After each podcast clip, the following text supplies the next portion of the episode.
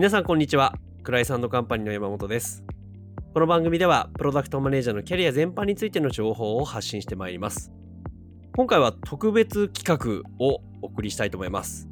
というのもですね実は私先日グロービスさんの Voicy、えー、ちょっと差がつくビジネスアプリというものに参加をしていきましてプロダクトマネージャーいいよ MBA 学ぶといいよみたいなところをちょっと議論させていただいたんですが今日はそのコラボ企画ということで MBA をテーマにしてお届けしたいと思います。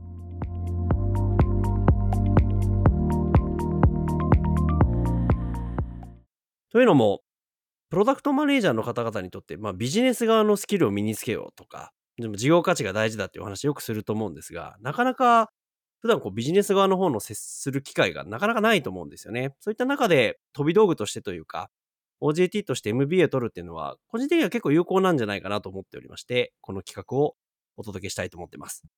で、そんな中でですね、実際、えー、プロダクトマネージャーで、かつ、えー、MBA を卒業された方をゲストにお招きして、今日はお届けしたいと思います。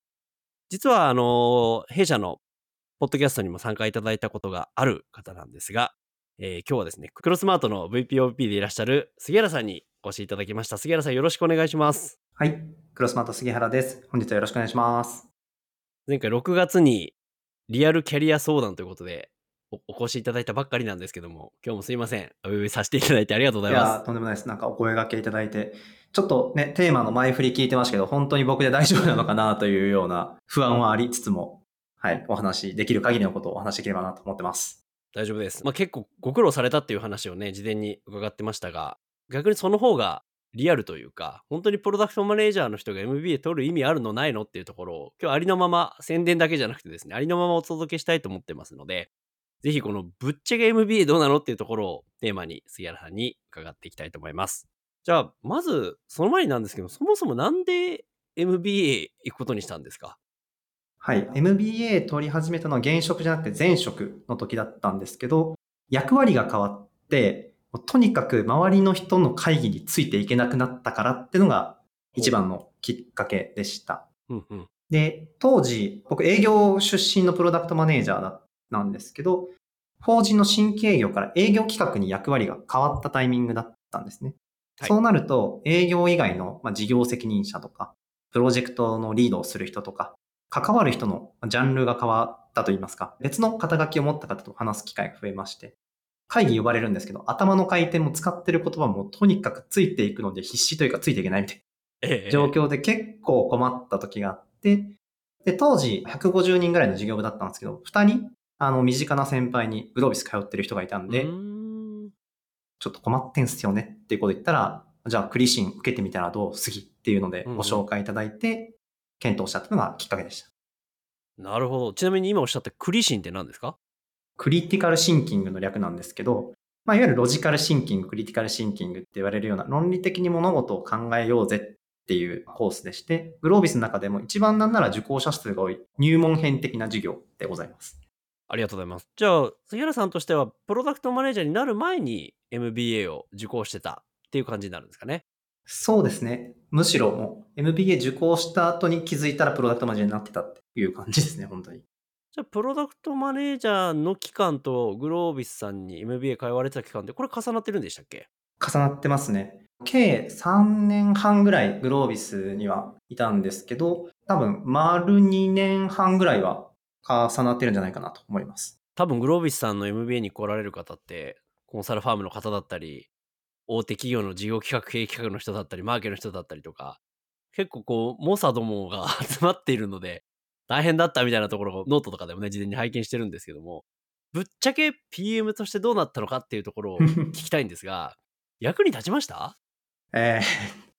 これいきなりこんなこと言っていいかもわかんないんですけど、役に立たないことはないけど、はい、めちゃくちゃ直接的に役に立ったかっていうと、わからんっていうのが率直な感想ですね。うん、ちょっとすいません、本当のっけからこんなんで。大丈夫、その方が面白いと思うので。まあ、実際ね、使えるところ、使えないところ、しかも使えるっていうのも、はい、まあ、今使えるのが10年後に役立ってくるかってわからないと思うんですけども、じゃあその、どこから辺が意味があった側の要素としてあります？一番は、ファシリテーションをする機会がとにかく多かったので、うん。その打席に立てたっていうのは自分にとって大きかったなとは思ってます。うん。うん。で、一応グロービスの事業って、だいたい30から40人ぐらいが一つの事業に集まって、まあ、5、6人のチームに分かれて、同じケース、ちょっと経営小話みたいなやつが10ページから多いと35ページぐらいまであるんですけめっど、ちゃ多いですね。で、それ読んで設問3つぐらいポンポンポンってやって、ディスカッションするっていう感じなんですけど、まあ、バックグラウンドも違えば、本当にスキルとか得意なこととか、全然違う人たちが集まって議論をするっていう中で、まあ、何かしら結論を出さなきゃいけない。で、その機会が、まあ、言ってしまえば、毎回毎回、何十回、何、何百回までないかもしれないですけど、あるわけなので、まあ、そこで、おのずと、まあ、こういうふうに役割を取って議論していくのがいいんだなとか、なんとなくお作法っていう、こういうふうにしたら結論めいたものが出るなっていうところの思考回数をすごい増やせられたのは良かったなと思ってます。なんかそれが PM 実務にどう生きてるんですかね？はい。まあ、特に僕は営業上がりっていうところもあるんですけども、まあ、企画を推進していくっていう中で、ビジネスサイドの意見、ビジネスサイドでも新規営業の人、既存のカスタマーサクセスの人、で、はたまたマーケ関係の人、で、お客さん、パートナー会社。みたいな形で、本当にさっき言ったような異なるバックグラウンドの人たちと、まあ、利害関係を調整しながら妥結点を見つけるっていうのが結構日常業務としてあるので、まあ、そこの、まあ、こういうふうに、ここまで準備すればきっと出るなと。逆にこの場だと議論しても泥沼で進まないなっていうところが見極められるようになったので、まあ、なんでそういう、まあ、企画の推進とか意思決定のところで役に立ったかなと思います。なんかその通う前と後で比較したときに、まあ簡単に比較できないと思うんですけども、なんかこう良くなったとか、なんかそういう手応え、実感ってあったりするもんですか？これはあって、一番は、議論中に結構こう議論発散することとかあるじゃないですか。まあ、あるあるですよね。やばいみたいな。これだいぶいってんな、みたいな時に、自分の中で進むべきか、引くべきかの、結構自信を持って決断をすることができたってのは大きいかなとは思ってますね。水かけ論じゃないですけど、お互いがお互いの正義を主張し合ってどうしようもない時とかに、うん議論を、まあ、煮詰めることでいいこともあるんですけど、だったら一回お客さんの反応を聞きましょうかとか、別のバックグラウンドの方の意見聞いてからもう一回整理しましょうか。みたいなことを切り出すべきかどうかっていうところを、そうですね、すごい本当に自信持って言えるようになったっていうのは結構大きいかなと思います。自信持ってっていうのがいいですね。なんか自分として納得いく形で進められてるわけですもんね。そうですね。だから、ほ本当になんかど、どうしようもないミーティングって言ったらあれなんですけど、なんか、時間ばっかり拘束して、これどうしよっかな、本当にっていうのは、もうほとんどなくなりましたね。ちょっと PM 流に聞くと、それがどういうアウトカムをもたらしてますか？日々の活動の中で。そうですね。アウトカムっていう言葉だとちょっとギョッとしちゃうんですけど。まあでもあの、ROI だと思ってるので、かすかけたコストに対して良い意思決定ができたかどうかっていう風な形になると、まあ、最終的にアウトカム自体、まあ出した意思決定自体は変わらなかったとしても、そこに余分な労力というか、無駄な時間を削減することができるっていうのは一つあるのかなとは思い。あとは単純にその閉じた議論の場以外の意見を入れることによって、まあ、最終的に結論がガラって変わる可能性もあるので、そういう目線見ても、ある種、顧客目線でどうなのかっていう、一回フィルターを挟むことができるとかはアウトカムなのかなと思いました。ただまあなんかそういう ROI を考えた時に単純に仕切り屋さんになれたっていうだけじゃないと思うんですよね。うまいファシリテーションとかあると思うんですけども、やっぱり議論の観点違うじゃないですか。営業の人が言う観点と、うんエンジニアの人が言う観点とか、評価軸とかも結構違うと思うんですが、なんかどういうファシリテーションの中のどういうところが役に立ったんですかね？そうですね。ファシリテーションやるときって、まずはゴールを決めて、論点を出して、論点に対して抽象度が高ければ、前提情報と、あとはオプション、選択肢を出すのと、選択肢を評価する観点を出して、で、まあ、メリデメ事前に書いとくのと、まあ、各立場からおそらくこういうのが来るであろうっていう想定問答まで用意できると、まあ、な、なお良いんですけど、その想定問答の洗い出しのところが、多分営業の人はこういうことを言ってくるから、思うんだろうけれども、こういうか、逆に、今目先のこと飛びつくと、後大変になるから、そこも鑑みた上で最後評価してほしいですっていうような形で誘導したりとか。逆にシステム目線だと、どうしてもこう、踏み切りがつつきづらいというか、負債になるかもしれないっていうところに対しては、まあ営業もこう言ってるんで、2ヶ月後、ダメだったらちょっと撤退するっていうのを前提に、一回やってみませんか？みたいなことを言えたりとか。そうですね。そそのあたりなんじゃないかなと思います。なんか伺うと、多分今まで感覚値でやってたようなところを、しっかり成功法で論理的に準備できたりとか、議論回せるようになったのかなって思ったんですけど、どうです？そうですね。おそらくそんな気はしますし、僕は何より試行回数が増えたっていうところがあるので、うんうん。はい。なんで今までぼんやりとやっていたことを繰り返し繰り返しやることで、まあ、自信も持てたし、ある程度体系化できたっていうのがあるのかなと思いました。ありがとうございます。なんか、私が PM に MBA どう生きるのかなって考えたときに、仮説として思ったのが、やっぱりビジネスケースとかを学べる、うん。ビジネスモデルのことをいろいろ知れるだったりとか、どうやって企業分析を、まあ、やったらいいかだったりとか、まあ、自社の戦略の要素とか、そういうところってなかなか特にまあ営業だったりエンジニア出身の方って触る機会がないので、うん。そういうところ学べるのいいんじゃないかって思ってたんですけど、そのあたりっていかがでした？これも率直に伺いたいんですけど。そうですね。良かった点と、うんって思う点があるので、それぞれお伝えすると、良かった点としては、本当に業界業種問わず、かつ国内国外問わず、なんだら国外のケースが多いぐらいなんですけど、うん本当に様々なケース、経営の小話を見ながら、業界のことを思いを馳せて、なんで俺本業忙しいのにアメリカで工場を建てるケースやってんだとか思いながら、なるほど。なんですけど、なんで、各業界に対するアンテナが張れるうん、し、そこでの顧客とか経営層に対して、思いを馳せるっていうことができたという意味だと、まあ、すごく意味があるなとは思います。うん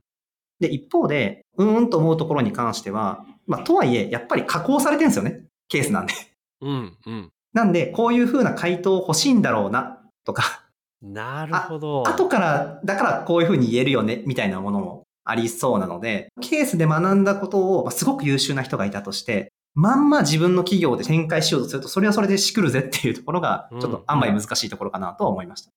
まあ、特にプロダクトマネージャーって本当に課題のインサイト入ってからなきゃいけないので、なんかはい触りだけの分かった風じゃ失敗する、しちゃいますもんね。そうですね。なんで、これ自分に対してのブーメランかもしれないんですけど、頭でっかちで分かったような気になりやすいので、そうじゃなくてあくまで本当にケースだし、道具だし、まあそれを鑑みた上で、どういうふうに決めていくのかと、決めたことをちゃんと正解にしていく胆力っていうものは求められ続けるなっていうのはすごく思ってます。あとはまあその引き出しのきっかけとなる部分だったりとか、その思いを馳せるみたいな、そこのアプローチは多分力になってそうな感じしますね。そうですね。なんで、なんか医療系の、まあ、全く自分とは関係ない領域でも、なんか、こういうサービス、ああ、確かなんか、グロービスで中国のドクター系のやつやったな、みたいな。で、なんか調べてみたりとか、なんかこういう事業アイディアって、なんか昔のケースで似たやつ聞いたことあるな、みたいなのを、うんあの、引き出しっていうのは本当増えた気がします。ありがとうございます。まあ、ここまでちょっといいところを中心に伺ってきたんですけど、今日はぶっちゃけどうなのっていうところがテーマなので、まあね、先ほど ROI のお話もありましたが、ここがまあちょっとプロダクトマネージャーにとってはおすすめできないかもなっていう本音の部分も一緒に聞いてもいいですか？はい。いやー、でも、僕多分 ROI、今んとこ合ってないはずなんですよね。うん。かけたコストに対して、リターンを何とみなすかって話なんですけど、やっぱりその冒頭お伝えしたように PM としてなんか直接的な力が増えたかっていうと、やや懐疑的ですし、なんかデザインシンキングとか、テクノベートシンキングとか結構発展的なものだと、本当に書籍成り立てほやほやみたいなものをベースにフレームワーク使って、実際の本業とか、もしくはチームで決めたテーマに関して事業を作っていこうぜみたいなものもあるんですけど、まあ、大抵はやっぱ基礎編的なものなんで、知ってれば土台はつくかもしれないけど、じゃあそれがどれぐらい成長したかって言ったらよくわからんねんみたいなものも多かったりはするので、なんか必ずしも、うん、そうですね、ROI がいいかっていうとそうでもない気はします。で、うーんって思うところで言うと、あと自分自身がどんなスタンスでその MBA に向き合うかみたいなところも結構大事な気はしてまして、大事ですね。はい。僕最初の8、あ、全部で32科目ぐらい取ったんですけど、8科目ぐらいめちゃくちゃ調子良かったんですけど、はいはい。ディスカッションもガンガン前に行くし、みたいな。予習もめちゃくちゃ時間かけてパッキリやってたんですけど、途中からちょっとだれちゃったんですよね。うん。で、まあ予習もちょっと、もちろんやってこないことはないんですけど、うんまあ3時間ぐらいペペってやって、で、ちょっとあの、様子見るじゃないですけど、あんまちょっとちゃんとやってないから当てられたら嫌だなとか、うんディスカッションの方の後ろの方でこっそりみたいな感じやると、まあ、その分得られるものも少ないですし、なんか授業をこなすみたいな感じになるので、見入りが少なかったなとは思います。で、やっぱ周り見ていると、本当に学んだことをちゃんと愚直に実行してクラスに還元できる、ないし本業に還元できる人って多分上位5から10%ぐらいな気がしてるので、なるほど。そこまで覚悟持ってちゃんと真ん中に行けるかっていうのは結構大事な気がしましたね。どういうモチベーションとか覚悟で臨むかっていうのがめちゃくちゃ大事そうな感じしますね。そうですね。はい。まあなんで、科目絞るとかはありかもしれないですけどね。こんこんなことグロービスの人の前で言ったらあれかもしれないですけど。大丈夫です。はい。自分にとって、旨味のありそうな、僕とかだと、なんか、ベンチャー系の科目とかってめちゃくちゃやっぱ相性が良くて、それこそマネフォの辻さんの創業初期の意思決定とかの話とかって、おもろみたいな。なるほど、こんなグレーなことをしてロビーイングでこうなったんや、みたいな話とか。ラクスルの攻め方とかって、うん。今までちゃんとなんか IR とかちょろちょろ見てたぐらいなんですけど、うん。体系的にちゃんと仕事したことなかったんですけど、あうん。じゃあ印刷会社から入っ、まあプラットフォームから入って、最初お客さんだった人たちを敵に回すかもしれない意思決定してんだみたいな、とか、いうのを、なんでそういう濃淡をつけて取り組むっていうのは、ある種、まあコスパがいいというか、できる限りでグラデーションをつけれるのかなと思いました。なんかお伺いしてると、もちろん ROI の、まあ、愛っていうのは、お金っていうのもあると思うんですけど、相当数時間を費やしたっていうことが大きいんじゃないかなと思うんですが、まあ、トータル、どういう人だったらおすすめできるってあります？例えば杉原さん、ちょっと僕 MBA 考えてるんですけどって言われた時に、どういう人だったらおすすめしたいってありますか？そうですね。